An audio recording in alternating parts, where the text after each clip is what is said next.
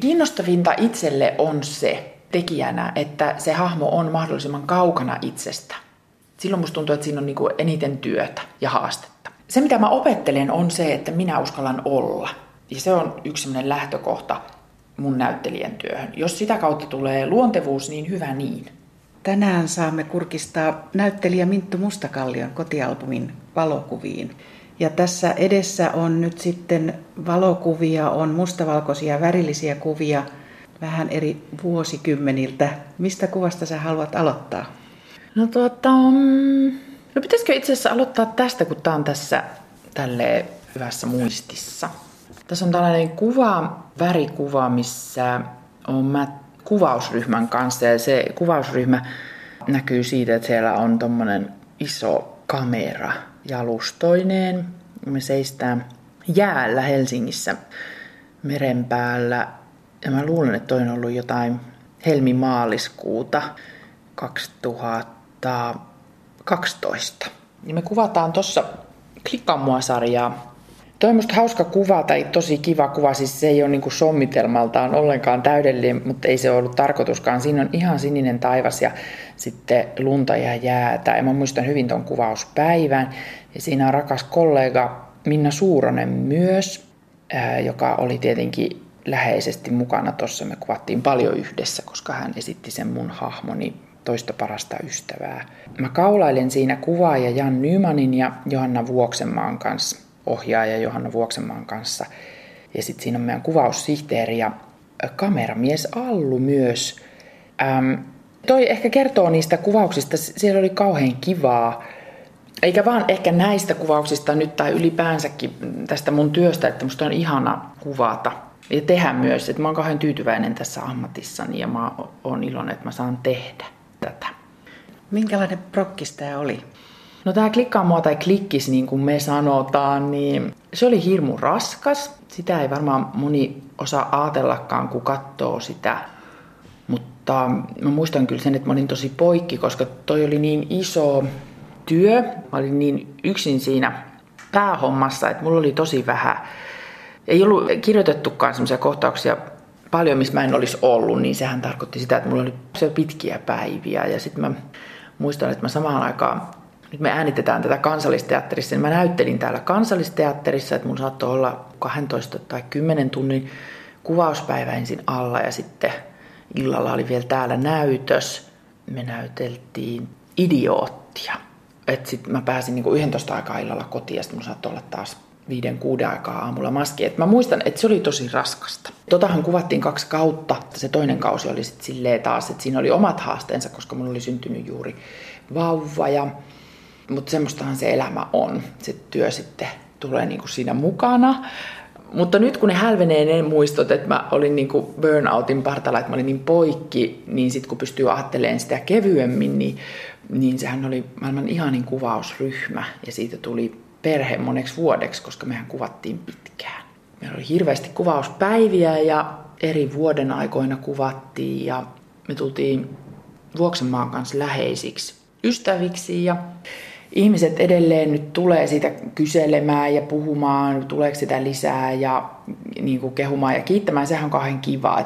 Et, sitä on katsottu paljon ja olihan se hyvin suosittu ja meidäthän palkittiin siitä myös ruhtinaallisesti ja mä sain siitä ensimmäisen Venlan ja muutamista on kauhean iloinen tietenkin, koska se oli vielä semmoinen yleisöpalkinto, että yleisö äänesti sen, mä ajattelin, että se on niin kuin arvokas. Mutta se oma kokemus on varmasti eri kuin se katsojan, koska kaikki mä muistan hyvin tonkin kuvauspäivän ja muistaa niinku semmoisia kohtaamisia ja sen aamuväsyn ja yöväsyn. Ja... Mutta kuitenkin siinä on niinku semmoinen hyvä vire ollut. Se oli musta hyvin kirjoitettu sarja ja sitä oli kiva näytellä. Miten sä ajattelet, miten se aihe sisällöltä istuu just tähän päivään? No varmasti tosi hyvin. Nyt kun on tämä nettideittailun aikakausi ja se varmaan oli vielä ehkä enemmän nyt kai on kaikki Tinderit sun muut. Mä en tiedä, oliko sitä Tinderiä ehkä vielä silloin. Eihän tosta nyt niin hirveän montaa vuotta vielä ole, mutta onhan siitä mennyt jo neljä, viisi vuotta. Et varmaan nyt on taas tullut kaikkea uutta, mutta kai se on aika pinnalla edelleen tommonen niin nettitapailu. Se, mikä musta siinä oli arvokasta, minkä Vuoksenmaa oli hyvin kirjoittanut sinne, oli, että siinä on niin eri ikäisiä ihmisiä eri elämäntilanteissa. Että se äm, ei ollut vaan kolmikymppisten naisten sarja tai, tai mä oon käsittänyt, että nyt Ylellä esimerkiksi panostetaan paljon tällaiseen, että tehdään niin kuin nuoremmille katsojille nyt mä yleistän törkeästi, mutta että tehdään joku sarja, missä on päähenkilöt 20 jotta 20 kattois sitä. Mähän on aivan täysin eri mieltä ja mullahan on tämä vertailukohtana tämä klikkaan mua, koska mulla on tullut siis niin nuoret keski-ikäiset kuin vanhat puhumaan siitä. Sitä on katsonut hirveän moni, siis eri-ikäiset ihmiset, niin että se on niinku hyvä todiste siitä, että ei tarvi olla jonkun ikäinen, että joku voisi katsoa, vaan että sen tarinan pitää olla kiinnostava ja sitten sieltä eri ihmiset löytää eri juttuja. Eikä ole tarvinnut nettideittailla, että on katsonut sitä. Siinä on ollut niinku ihmisten elämästä kyse tuossa klikkiksessä. Että siksi oli musta arvokas. Ja mä haluan taistella sitä vastaan, että kaikki tapahtuisi televisiossa vaan kaksikymppisille ja varmasti myös voi olla, mutta pitää olla muutakin.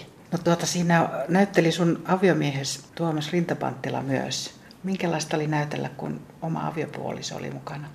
No tota, no mä halusin sanoa, että se oli kauhean helppoa ja mutkatonta, mutta ei se tavallaan ollut. Hänhän on rautainen ammattilainen. Mä tietenkin ajattelen, että ei se ole niinku sen kummallisempaa. Sitten kun on ammattilaisten kanssa, niin sehän on joka tapauksessa kivaa. Mutta kun me tunnetaan niin hyvin, niin totta kai sit siinä on, tulee semmoista, että no hei, monelta sä meet kotiin ja monelta mä meen kotiin. Ja semmoista, mikä tavallaan tuo sen niinku uuden tason sit siihen, mitä ei vaikka Minna Suurosen kanssa ollut. Ehkä vaikeinta on niinku pitää pokka, kun tuntee toisen niin hyvin. Se oli ehkä vaikein. Me katsomme täällä näyttelijä Minttu Mustakallion valokuvia ja näitä valokuvia voi katsoa Ylen sivuilta osoitteessa yle.fi kautta kuusi kuvaa. Minkälainen ohjaaja Johanna Vuoksenmaa on? Mä voin sanoa, että meillä, meillä niin on kehittynyt sellainen tietynlainen työtapa varmaan, että molemmat ymmärtää toista aika pienestä. Kun kuvataan ja sitten ohjaaja sanoo kiitos sen kuvan päälle, niin sitten mä kuulen siitä jo siitä Johannan äänestä, että onko se ollut semmoinen, mitä se on toivonut. Ja sitten tuommoisessa, kun tehdään tuossa pitkää TV-sarjaa, on aika kiire, ei ole hirveästi aikaa jäädä hinkkaamaan niitä kohtauksia, mikä on harmi, koska kuvaushommissa se aika on ikävä kyllä rahaa. Et leffassa on enemmän aikaa tehdä yhtä kohtausta, mutta äm, et vaikka on kiire, niin sit me kuitenkin, meillä oli niinku aina aikaa keskustella. Et, no mä oon sitä mieltä, että tarviiko tota nyt ottaa uudelleen, tai mun mielestä ei, tarviiko Johannan mielestä, tai että jos mä en itse tykännyt, niin mä sanoin Johannalle, että nyt mä en mun mielestä tehnyt hyvin. Se saattoi sanoa, että unohappa tuo, nyt mennään eteenpäin, että se oli hyvä. Tai sitten, että joo, okei, otetaan uudelleen. Mikähän sitä kuvaisi? Joku semmoinen luonnollisuus varmaan parhaiten. Että ei, ei se ole semmoistakaan, että Johannan tarvitsisi koko ajan tai ylipäänsä kenenkään ohjaajan koko ajan niin kuin hurjasti ohjata. Se on semmoista niin kuin orgaanisesti sujuvaa se mun ja Johannan työskentely. Se, on, se ehkä kuvaa sitä ja hauskaa. Sillähän on hirveän iso nauru ja se nauraa siellä tosi paljon siellä kuvauksissa. Johannan iso arvo on mun mielestä myös se, että se pystyy tuomaan sinne kuvauksiin sen rennon ilmapiirin. Semmoinen on mulle tärkeää ja mä uskoisin, että tosi monelle muulle. Kuinka paljon siinä Ellassa oli sinua itseään? No lopulta aika vähän. Että sehän oli niinku kerätty sieltä ja täältä, mutta se, se oli semmoinen enemmän se elämässään sekoilija varmaan kuin mä. Ja luojan kiitos niin, koska sitähän oli paljon kiinnostavampi tehdä. En mä jaksaisi itseäni esittää ollenkaan. Et ylipäänsä se, että sillä oli monta lasta eri miesten kanssa. Sillä oli ollut kaksi eri miestä tällä Ellalla. Ja se deittaili koko ajan. Sehän deittaili koko ajan etti sitä jotain ihmistä elämäänsä. Tai sitten se välillä etti vaan seksiä, mutta joka tapauksessa niin, niin jo lähtökohdat on hirveän erit mun omaan elämään verrattaessa. No minkälainen se komedian genre on Suomessa? Jaa, hyvä kysymys. No mä ajattelen, että sitä voisi nyt olla enemmän tällä hetkellä. Nyt ei ole oikein mitään sellaista, miten mä sanoisin, mä en ole niin kuin kauhean sellainen tosi TVn tai äänestysohjelmien fani.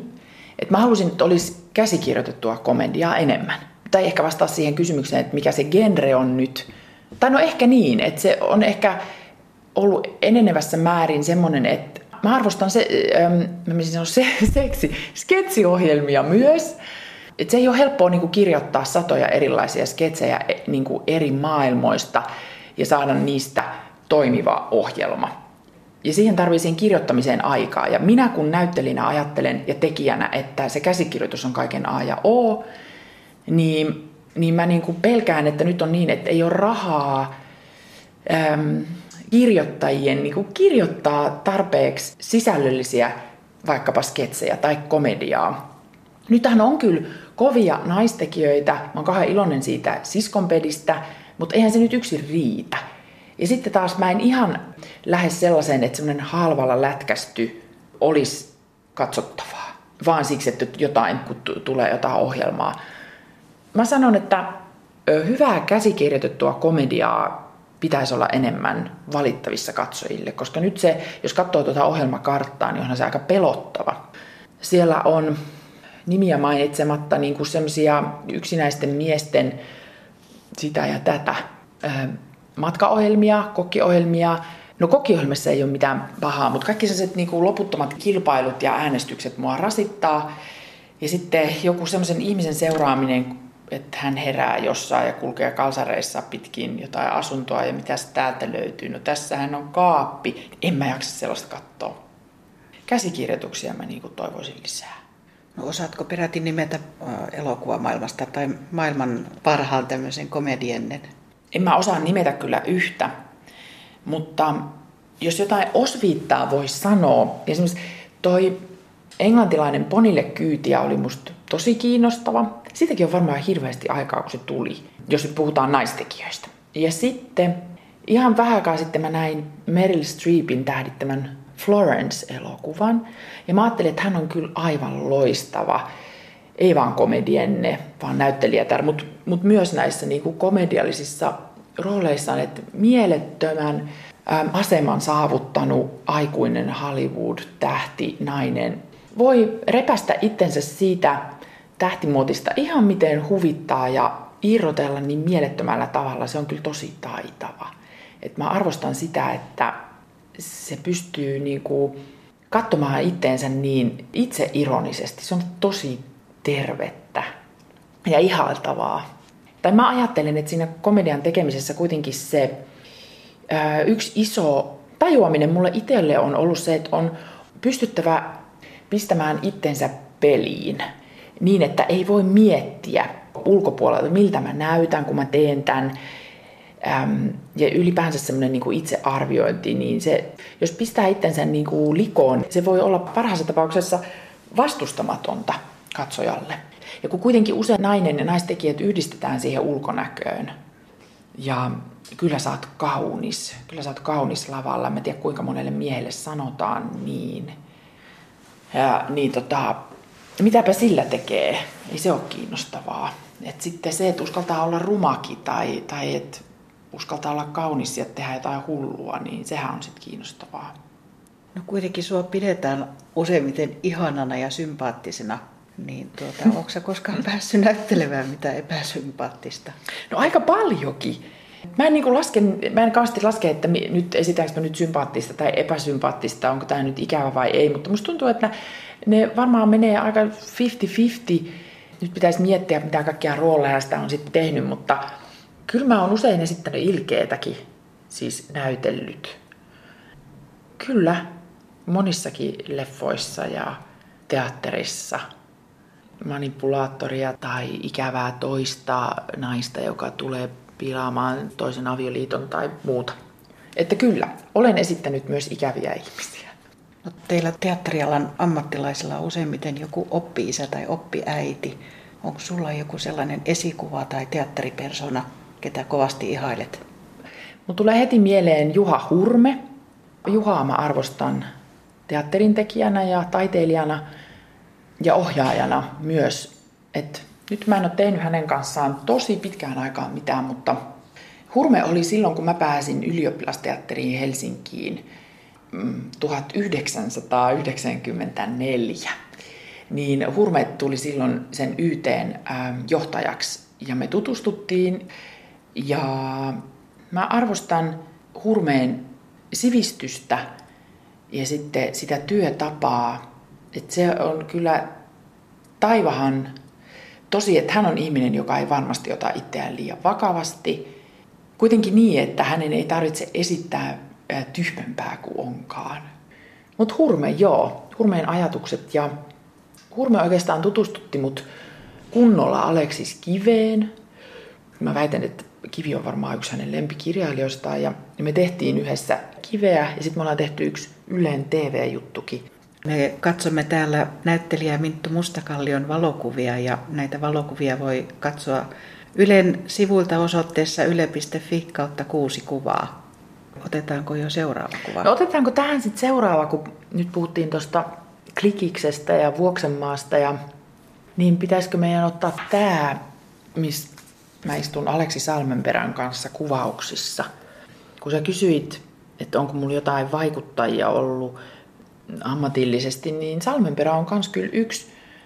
Tässä kuvassa olemme tekemässä esikoiselokuvaamme lapsia ja aikuisia. Nyt mä en muista, tuliko se 2004 ulos. Ehkä se oli 2004, eli silloin tämä kuva olisi otettu 2003.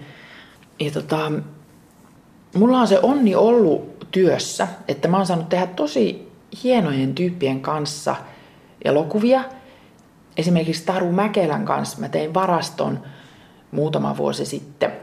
Ja se oli musta tosi mielenkiintoista, koska Taru Mäkelä on myös hyvin sivistynyt ihminen ja, ja se kaikki, se, niin se tieto ja se semmoinen huomioon ottavuus, mikä Taru Mäkelässä on, niin se tuli niin vahvasti siellä kuvauksissa esiin. Mulla on siitä hirveän hyvät muistot.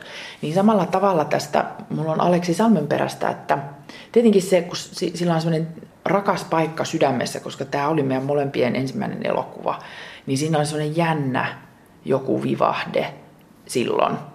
Ja mä uskon, että Aleksi koki samoin, että oli ihana tehdä elokuvaa.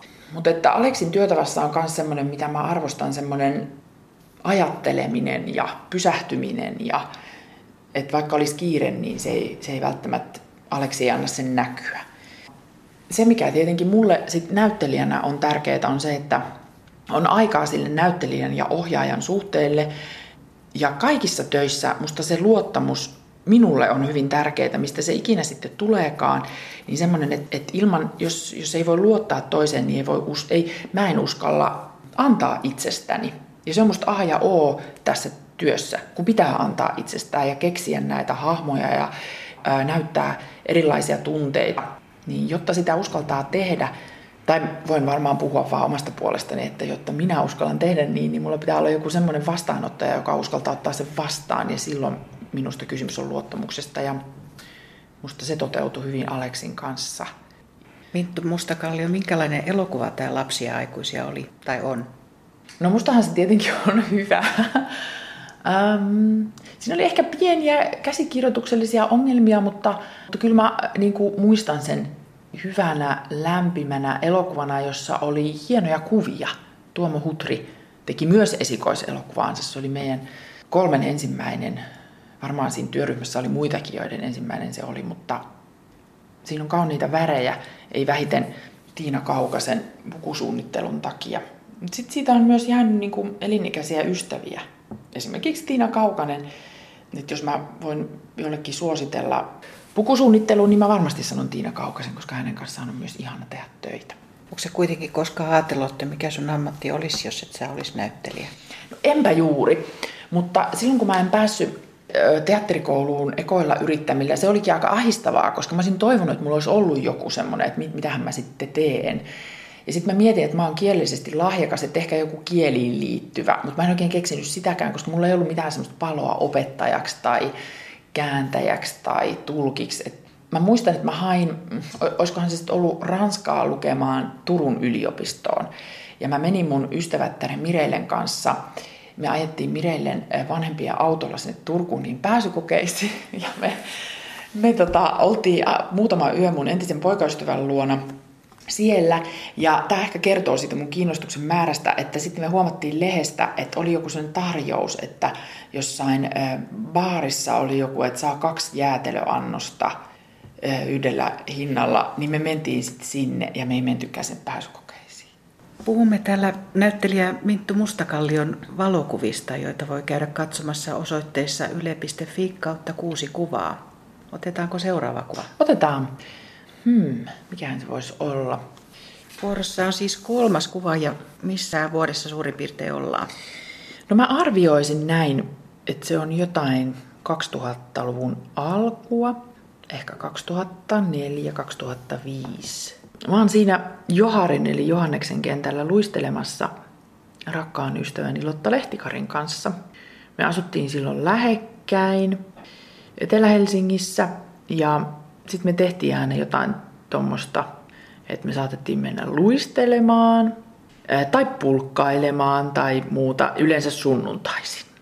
Kuka mahtaa olla kuvan ottaja? Se on vielä mustavalkoinen valokuva. Se on mustavalkoinen valokuva, mutta se ei ole mulle mitenkään ihmeellinen, koska mä edelleen otan mustavalkoisia valokuvia vanhalla filmikameralla. Niitä mulla on paljon.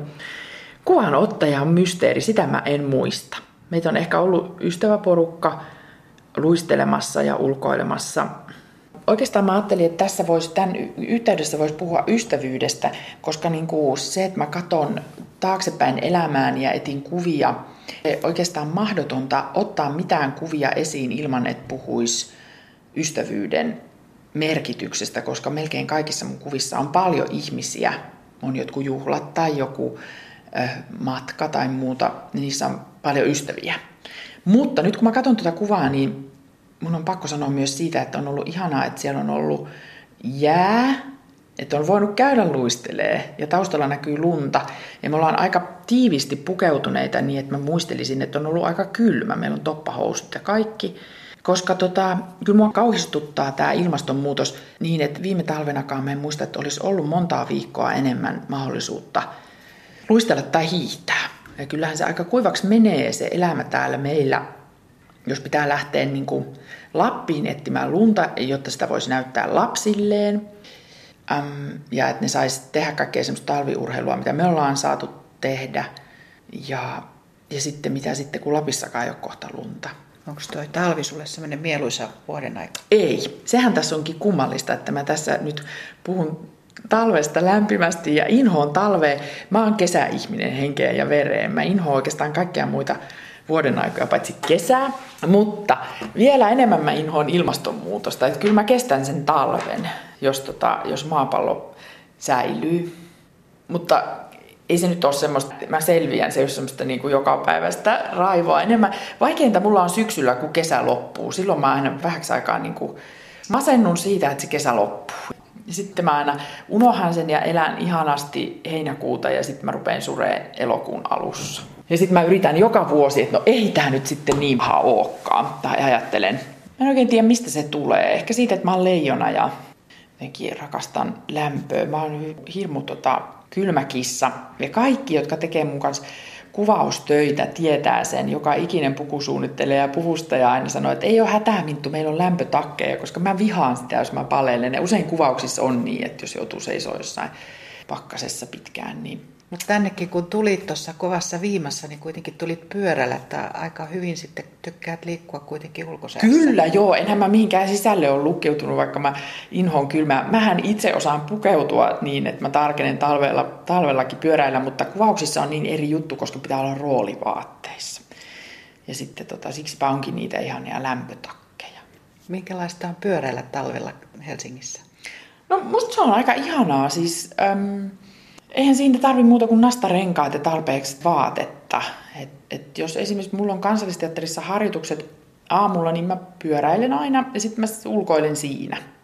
Sitten se on kuitenkin nopea tapa kiireiselle ihmiselle liikkua paikasta toiseen ja se ei saastuta. Mitä muuta pyöräily voisi merkitä sulle kuin liikkumista? No se, se on kyllä hyvin tarkastikin vapaus, mitä se merkitsee. Se on, mä koen siinä semmoista ihmeellistä vapautta se, mä menen sen verran lujaa, että ihmiset ei voi pysäyttää, äh, kun kuitenkin nykyään tulee paljon semmoista, että ihmiset tulee juttelee, mikä ei ole paha ollenkaan, mutta näin on. Että jos mä haluan olla rauhassa, niin mä menen pyörällä. Ja se on niin semmoinen oma hetki. En paljasta sen enempää, mutta näin se on. Se on niin kuin oma semmoinen joku tila. No miten sä rentoudut? Pyöräilemällä. um, se onkin hyvä kysymys mun pitäisi rentoutua enemmän tämänhetkisessä elämässäni, mutta se ei ole aina mahdollista. Mä oon perheellinen, mun on pieniä lapsia ja, ja paljon töitä. No yksi mun rakas rentoutumiskeino on mennä elokuviin yksin. Ähm, ja sitä mä teen aika paljon, aina kun on mahdollista. Koska onneksi ainakin vielä nykyään on päiväelokuvia ja aamupäiväelokuvia. Iltaisin mä harvemmin pääsen, koska voi olla näytös tai harjoitukset teatterissa tai kuvaukset, mutta joskus päivällä voi päästä elokuviin ja sitten mä sujahdan sinne, jos mahdollista. Ähm, jos elokuva on hyvä, niin mä rentoudun täydellisesti. Tai sitten mä ulkoilen, kävelen meren rannassa tai, tai matkustan. Mä oon asunut Espanjassa ja Ranskassa, niin sitten se tuntuu kyllä hirveän isolta onnenpotkulta, että voi asua Suomessa. Mä oon niin saksalainen mieleltäni, että musta on ihana, että asiat toimii. Jos tykkää semmosesta, niin Suomi on hyvä paikka asua. Minkälainen on tuommoinen ihanteellinen työpäivän kulku? Mä en tiedä, mikä on ihanteellinen työpäivä. Mun melkein joka päivä on erilainen, kun jos mä olisin kiinni täällä laitosteatterissa kiinnitettynä, niin sitten mulla olisi niin, että mä olisin 11 kolmeen päiväharjoituksissa ja sitten puoli 70 iltaharjoituksissa tai esityksessä. Mutta kun mä en ole täällä kiinni, niin mulla saattaa olla mitä vaan milloin, milloin vaan melkein. Sunnuntait on nykyään aika paljon vapaat, koska ei ole rahaa kuvata sunnuntaisin. Ja ennen oli aina, teatterissa täälläkin oli täällä kansiksessa sunnuntaisin näytöksiä, mutta ei ole enää säästösyistä, koska silloin piti maksaa sunnuntai-korvaukset. Niin se on ihan kivakin, että voi nykyään luottaa, että sunnuntait on vapaat. No moni tota, valkokankaalle ja telkkariin ja ä, teatteriinkin tekevä ammattinäyttelijä tekee jotakin muutakin näyttelijätyönsä ohella, niin kuin käsikirjoituksia ja esimerkiksi ohjauksia. Minkälaisia irtiottoja tai vaihteluja sulla on ollut elämässä? Mä oon käsikirjoittanut, mutta se oli oikeastaan mun uran alkuvaiheessa. Me kirjoitettiin Katja Kytnerin, silloisen Kukkolan ja Juha Kukkosen ja Arni Kivisen kanssa. Ja siinä oli sit vierailevia käsikirjoittajia. Myös semmoinen sketsisarja kuin Ugrilampaat, jota tehtiin kaksi kautta. Ja silloin mä kirjoitin tosi paljon ja sen jälkeen sitten vielä äm, me kirjoitettiin äh, Katjan kanssa montakin eri semmoista komediallista kässäriä, jota ei lopulta ole koskaan kuvattu, mutta nyt me taas vähän niin kuin ollaan yritetty aktivoitua siinä asiassa. Mutta käsikirjoittamista mä en ole sit sen koomin ehtinyt, äh, koska sitten mä oon tehnyt niin paljon töitä. Ja mä en ole kuitenkaan, mä en ole käsikirjoittaja, että mä mieluummin teen sitä näyttelijän työtä, mihin mulla on koulutus. Semmoinen, no yksi niin kuin näyttelijän työn osa-alue tai on improvisaatio, jota mä oon sitten tehnyt aika paljon teatterikouluajan jälkeen, tai oikeastaan koulu, teatterikoulussa mä tutustuin improvisaatioon. Kai mä oon sitä tehnyt aikaisemminkin jo Yliveskan teatteriyhdistyksessäkin, mutta, mutta tota, mä en ole niin tajunnut, että mä oon impronnut. Mutta Ville Virtanen pyysi mut mukaansa joskus just niin kuin 2000-luvun alussa ehkä. Ää, sillä oli Jussi Lammen ja Eero Saarisen kanssa semmoinen ryhmä kuin Mitä saisi olla. Ja se pyysi mua siihen. Ja sitten mä välillä kävinkin niiden keikoilla Espoon kaupunginteatterissa improomassa. Ja se oli musta aivan mahtavaa. Ja mä rakastuin siihen improomiseen. Ja se, se on, siinä on jotain aivan uskomattoman vapauttavaa ja mielettömän opettavaista niin, että se se on, niinku semmoista, se, se on ehkä kokonaisvaltaisinta, mitä mä keksin tästä mun työstä, koska siinä pitää olla läsnä, siinä pitää pystyä hyväksymään e, toisen ehdotukset, siinä pitää pystyä samalla miettimään, että yleisö jaksaa katsoa tätä, tuottaa sitä sisältöä ja miettiä jo eteenpäin. Ja, että se on, se on niinku mulle hyvin vaativaa. Se on opettanut semmoista, että ei voi olla, ei ole niin tarvi eikä voi olla missään turvassa, ei voi varmistella. Ja se sitten auttaa mua näyttämällä, kun mä teen käsikirjoitettua juttua, ja miksei siis kuvauksissakin, mutta se läsnäolohan, senhän pitää tulla itsestä, ja se on mulle tosi tärkeää, ja Ville Virtanen on tässä opettanut mua paljon, että ehkä sitten Villen voi nimetä toiseksi esikuvaksi hurmeen rinnalle, että Villellä on semmoinen upea oma läsnäolo ja kuuntelu, jota se on opettanut mullekin. Näyttelijänä pystyy musta kehittymään, kun hyväksyy ja ottaa vastaan kanssanäyttelijältä. Että sehän on mielettömän tylsää, jos me tässä näyteltäisiin, mä olisin päättänyt kaiken etukäteen ja sulla ei olisi oikein mitään sanottavaa mihinkään. Et musta on kiinnostavaa se, se semmoinen joku, joku pieni särö jossain ää, työssä tai että miksi, miksi toi tekee noin ja yllättävyys ja, ja se, ettei tee aina ihan samalla tavalla. Ja kaikki salaisuudet on musta kiinnostavia. Ja kaikki tämä liittyy niin kuin siihen improon. Ja tota, niin se, se, jos voi sanoa, että on joku irtiotto työstä, niin se varmaan on, vaikka se on sitten kuitenkin mun työtä myös. Mutta se impro on semmoista, että sit, sitä niin kuin se auttaa opiskelemaan koko ajan. Ja sitten Villen kanssa me tehdäänkin, nykyään nyt me ollaan tehty pari viime vuotta paljon yhdessä keikkoja, niin että me, me tehdään Minttu sekä Ville impro-duettona nyt.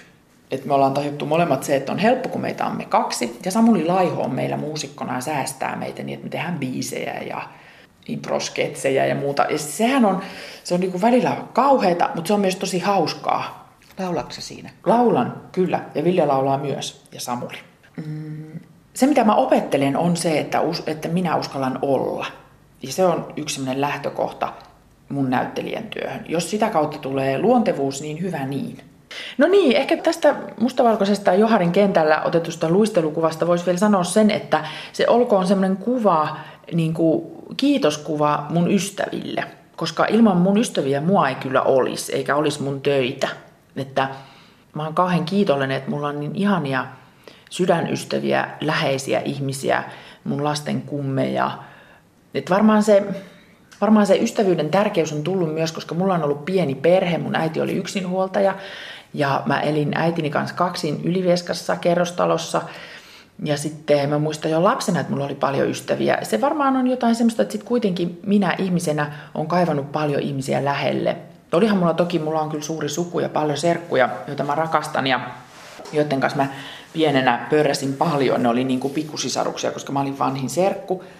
Tota, ja se on, on klassikko, että mä oon sanonut, että ne ei saa tulla mun synttäreille, jos ne ei tee niin kuin mä, mä sanon. Mutta ystävät, niin mä en, mä en oikeastaan voi kuvitella elämääni ilman ystäviä. Ne on mulle niin tärkeitä. Semmoinen luottamus ja rakkaus, mitä saa ystäviltä, niin se kyllä siivittää mun elämää hyvin pitkälle. Mä oon siitä kauhean kiitollinen. Mennäänkö seuraavaan kuvaan? Joo. Päivän henkilö on tänään kansan suosikki, näyttelijä Minttu Mustakallio. Vuorossa on nyt sitten jo neljäs kuva. Mikä kuva otetaan seuraavaksi? No pitäisikö ottaa tämmöisen yhteiskatseluun neljäs ja viides kuva, kun siinä on vähän niin kuin, näissä on sama ajatus. Tota, tässä on tämmöinen värikuva Lissabonista, Portugalista. Vuosi on ehkä 2005, mahdollisesti 2004-2005. Ja mä oon Lissabonissa ensimmäistä kertaa elämässäni. Mä muistan, että silloin täällä Kansiksessa mä näyttelin, toi oli varmaan joku hiihtoloma ja mä näyttelin silloin Jukka-Pekka Palon kanssa semmoisessa näytelmässä, näytelmässä hyvinkin. Tota, ja sitten me lähdettiin hiihtiksellä tonne Lissaboniin. Niin se varmaan, että mä luulen, että toi on helmikuuta. Siellä oli ihana keli, se oli musta hieno rosonen kaupunki. Mutta ehkä enemmän nyt kuin siitä Lissabonista, niin, niin tämä kuva kertoo siitä, että mä rakastan matkustamista. Ja, ja musta tuntuu, että mitä vanhemmaksi mä tuun, niin sen tärkeämmäksi se matkustelu on tullut. Kun mä olin pieni, ihan pieni, jo ehkä yksivuotias, niin mun äiti vei mua jo ulkomaille.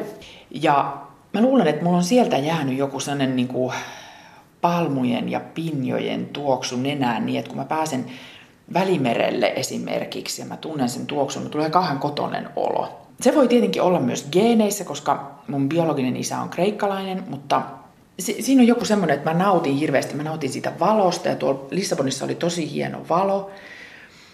Ja, ja sitten matkoilla semmoinen visuaalisuus on tärkeää mulle, että mä voin istua jossain paikassa ja vaan katsoa jotain kadun kulmaa tai jotain rakennusta pitkäänkin ja nauttia siitä, että se on hirveän erilainen kuin Suomessa. jotain muuta kuin Suomessa, jotain muuta kuin vaikka Ylivieskassa, mistä mä oon lähtöisin. Ja tuo Lissabonissa noin kaakelit oli musta aivan jumalaisen kauniita. Mä ostinkin sieltä niitä kotiin. Mutta se matkustaminen on joku semmoinen, kun sä kysyit aikaisemmin, että mitä irtiottoja mulla on vaikka työssä tai työstä, niin matkustaminen on yksi. Siihen on tullut nyt vielä semmoinen aspekti, kun on julkisessa työssä ja tehnyt paljon ja ihmiset tunnistaa, niin musta on tosi kiva mennä ulkomaille, missä mua ei tunnista kukaan ja olla vaan ja köpötellä siellä pitkin katuja ja istua kahvilassa. No onko Portugali nimenomaan se maa, mistä sä pidät eniten vai onko niitä useita? No Portugalissa mä oon käynyt vain kerran. Ei, kun mä oon käynyt kolme kertaa, koska mä oon käynyt myös Madeiralla, mutta Portugali ei ole mun se semmoinen e, sielunmaisema. Tässä on toinen kuva vieressä, mustavalkoinen kuva, missä on se pallolamppu ja ja se on Pariisista. Palais de Tokion museosta. Ja Ranskakaan ei oikeastaan ole se mun sielun maa, mutta Pariisi on. Ja Pariisiin taas liittyy hirveästi eri palasia mun elämästä eri aikakausina. Ja varmaan just siksi se on kasvanut niin rakkaaksi kaupungiksi, koska mä oon käynyt siellä teininä ja sitten mä oon mennyt nuorena aupairiksi vuodeksi sinne, koska mä halusin, mä olin opiskellut ranskaa koulussa, niin kuin tosi monet Suomessa, mutta musta tuntui, että mä en osaa puhua sitä, ja kun mä menin sinne, niin mä opin puhumaan sitä. Mun aupairvuosi oli siis osaltaan aivan hirveä, koska mulla oli aika nahjukas perhe, ne lapset oli sulosia, mutta ne vanhemmat oli aika outoja. Ja se talo oli todella outo himohamstraajien keidas, mutta, mutta mä selvisin siitä. Ja sielläkin mulla oli ystäviä. Oli mun ä, lapsuuden ystäviä myös eri puolilla Pariisia aupairena. Että sehän helpotti hirveästi sitä. Ja sitten oli se Pariisi. Että aina kun mä pääsin sieltä oudosta kodista ulos, niin mä aina haistelin sitä ilmaa ja olin onnellinen. Ja edelleenkin, kun mä menen sinne Pariisiin, mä tunnen sen tutun tuoksun ja se siis kerta kaikkiaan niin kuin säväyttää jotain mussa sisällä. Ja sitten nyt taas, kun on tullut niin kuin lisää elämänkokemusta ja vuosia, niin nyt sitten taas, nyt siitä on vajaa vuosi, kun mä olin viimeksi siellä, niin oli ihanaa taas löytää jotain ihan uutta. Se on iso kaupunki, siellä on erilaisia kaupungin osia, jotka on niin kuin pieniä kyliä, ja sitten aina joku kaupungin osa nousee vähän, että nyt kannattaa mennä tonne, ja nyt tämä on jäänyt vähän taaemmas, ja ne muuttuu, se muuttuu se kaupunki. Että siellä on aina jotain uutta. Ja nyt oli taas tosi virkistävää käydä viimeksi. Mä pyöräilin siellä viisi päivää ja nautin joka hetkestä. Tässä mustavalkoisessa kuvassa sä istut tuossa nurkassa. Onko tämä samalla kahvila, missä sä istut Joo, museon? se on Palais Tokion kahvila. Ähm, mulla on varmaan käyty kattoon tuolla mun miehen kanssa näyttely ja sitten me ollaan jääty tuohon kahvilaan hengaamaan. Se on hieno mesta. Tuossa on jotain musta kivaa tunnelmaa, koska se museo on just tollanen, niin kuin miltä toi kuva näyttää ja toi tunnelma. Siellä on paljon betonia, jota mä oikeastaan vihaan, mutta tonne se sopii. Ja se on aika hieno se tila. Ja mä en aina välttämättä käy matkoilla missään museoissa. Mä enemmän niin kuin istun kahvilassa. Ja sitten mä aina otan joku kirjan mukaan ja mä ajattelin, että mä luen sitä, mutta mä en koskaan raskin lukea mitään, koska mä katson vaan ihmisiä. Se on niin kuin sitä mun matkustamista enemmän. No mitä muita kieliä ranskan lisäksi sä puhut? No mä puhun espanjaa. Espanjaa mä opettelin, mun äiti puhuu espanjaa tosi hyvin ja varmaan siitä se jotenkin tuli se kimmoke, koska me matkustettiin siellä aina välillä. Ja sitten ää, ennen ylioppilasteatteria mä muutin yhdeksi syksyksi mun äidin vanhojen ystävien, sen espanjalaisen perheen luo Granadaan, Andalusiaan. Ja ihan siksi, että mä oppisin sen kielen. Ja mä opin, koska ne ei puhunut englantia. Se oli täydellinen kielikoulu. Ja tota, sitten mä auttelin niiden semmoisessa flamenco-koulussa. Espanjaa mä puhun. Saksalla mä pärjään, jos mä oon Saksassa, niin, niin kuin just ja just silleen, että mä pystyn kulkemaan siellä. Sitten mä puhun tietenkin englantia ja sitten ruotsia, mutta musta tuntuu, että mä puhun ranskaa ja espanjaa paremmin kuin ruotsia, mikä on hirveä harmi, mutta se tulee nyt muuttumaan, koska mä seuraavaksi näyttelen ruotsiksi ja nyt mun pitää opetella sitä toden teolla. Mikä on tämä seuraava rooli? No mä menen seuraavaksi Svenska Teatteriin tekemään semmoisen hienon, tosi kiinnostavan saksalaisen näytelmän. Peggy Pigit ser Goods ansikte. Ja siinä sitten toki puhutaan ruotsia. Puhumme täällä näyttelijä Minttu Mustakallion valokuvista, joita voi käydä katsomassa Ylen sivuilla osoitteessa yle.fi kautta kuusi kuvaa. Otetaanko viimeinen Joo. kuva, viides kuva? Tässä on tämmöinen kuva, missä mä oon mun äidin Mimmin kanssa tota, Eeromikon äh, mailla Ylivieskassa katsomassa Eeromikon lampaita. Mä luulen, että mä oon ehkä kuusivuotiaskin, mä en ole ihan varma. Niin kerrotaan kuulijoille, että Minttu Mustakallion äiti on Mimmi Mustakallio. Minkälainen äiti sulla oli? No mun äiti oli hirmu lämmin ja rakastava äiti. Me oltiin hyvin läheiset, koska tota, mun äiti oli yksinhuoltaja ja me asuttiin kahdestaan koko mun lapsuus. Minkälaista työtä sun äiti teki? Mun äiti oli laulaja. Ja tota, sitten mun äiti, silloin se keikkaili vielä aktiivisesti. Sitten myöhemmin, kun hän muutti Tampereelle Ylivieskasta, niin silloin hän kyllä, no hän teki musiikkiteatteria, mutta oli myös musiikkileikkikoulun opena ja muuta. Olinkohan mä 14, 14 tai 15, kun me muutettiin sieltä sitten pois. Ja tämä kuva nyt ehkä kuvaa sitä mun alkuaikaa, joka on varmasti eniten vaikuttanut siihen, että millainen mä oon, että uskallan ilmaista itseäni ja sanoa, mitä mieltä mä oon ja että miten mä näen maailman, niin se, se mun aika ylivieskassa on varmasti vaikuttanut siihen, koska mä ää, koin sen hirmu turvallisena ja että mä sain olla semmoinen kuin mä oon. Onko sulla lapsuuteen joku tietty rakas muisto, joka on oikein tärkeä sulle? No on niitä paljonkin. Mä näen niin kuin sen lapsuuteni kyllä hyvin semmoisena aurinkoisena, että jos mä ajattelen, niin mulla tulee aina mieleen mun mummula, mun mummulan piha, jossa oli täydellisesti hoidettu nurmi, jota mun niilopappani hoiti kuin lapsiaan, tai ehkä paremminkin. Se pihapiiri, mun serkut pyörimässä siinä. Ja aina kun mä ajattelen sitä, niin mä näen, että on kesä. Mä näen sen semmoisessa heinäkuun lämpimässä valossa aina. Minkälainen suhde sulla on isääsi? No hyvin, hyvin, hyvin etäinen. Mä ajattelen, että mä oon äidin tyttö. Ja mä oon tavannut mun biologisen isän vaan kerran. Ja mun äidillä oli läheisiä ihmisiä ympärillä, jotka varmaan häntä autto, koska 70-luvulla yksinhuoltajan elämä tuskin on ollut ihan, ihan semmoista ruusuista ja helppoa ihan senkin takia jo, että me asuttiin hyvin uskonnollisella alueella ja, ja tota, mä en tiennyt ketään muuta yksinhuoltajaperhettä kuin meidän perhe. No minkälainen esikuva äiti oli taiteilijana sulle? No hän oli hirveän semmoinen valoisa esiintyjä. Me, meillähän nyt on, me ollaan niin kuin sillä tavalla, vaikka me esiinnytään, tai esi, niin äitini esiintyy ja minä esiinnyn nyt, niin me ollaan kuitenkin eri alalla, että, että hän teki niin kuin niitä, ne keikat oli sitä hänen elämänsä. Mä en tiedä, olisinko mä jaksanut sellaista, että se on ollut varmaan rankkaa myös. Ja kyllä hän sanoikin, että oli hirveätä lähteä silloin, kun mä olin pieni ja jättää pieni lapsi ja mennä moneksi viikoksi jonnekin. Oli tämmöisiä, että oli, ne oli pitkään muusikot esiintyi laivoilla pitkään ja muuta varmaan vähän eri tavalla kuin nykyään, että onhan sitä edelleen, mutta, mutta tota, en mä en oikein tiedä, ajattelenko mä äitiä niin kuin esikuvana, niin hän oli omanlaisensa, Äm, olisi kiinnostavaa keskustella siitä nyt, kun tietää tästä itse enemmän, mutta se ei ole mahdollista, koska mun äiti on kuollut, mutta et ehkä se ei, mä en ajattele niin kuin äitiäni kyllä esikuvana taiteilija Mimmi Mustakalliona, vaan mä ajattelen häntä äitinä.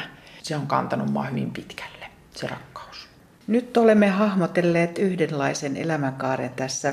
Minttu Mustakallio, mikä voisi olla kuudes kuva tai unelma tai toive, jonka haluaisit vielä toteutuvan?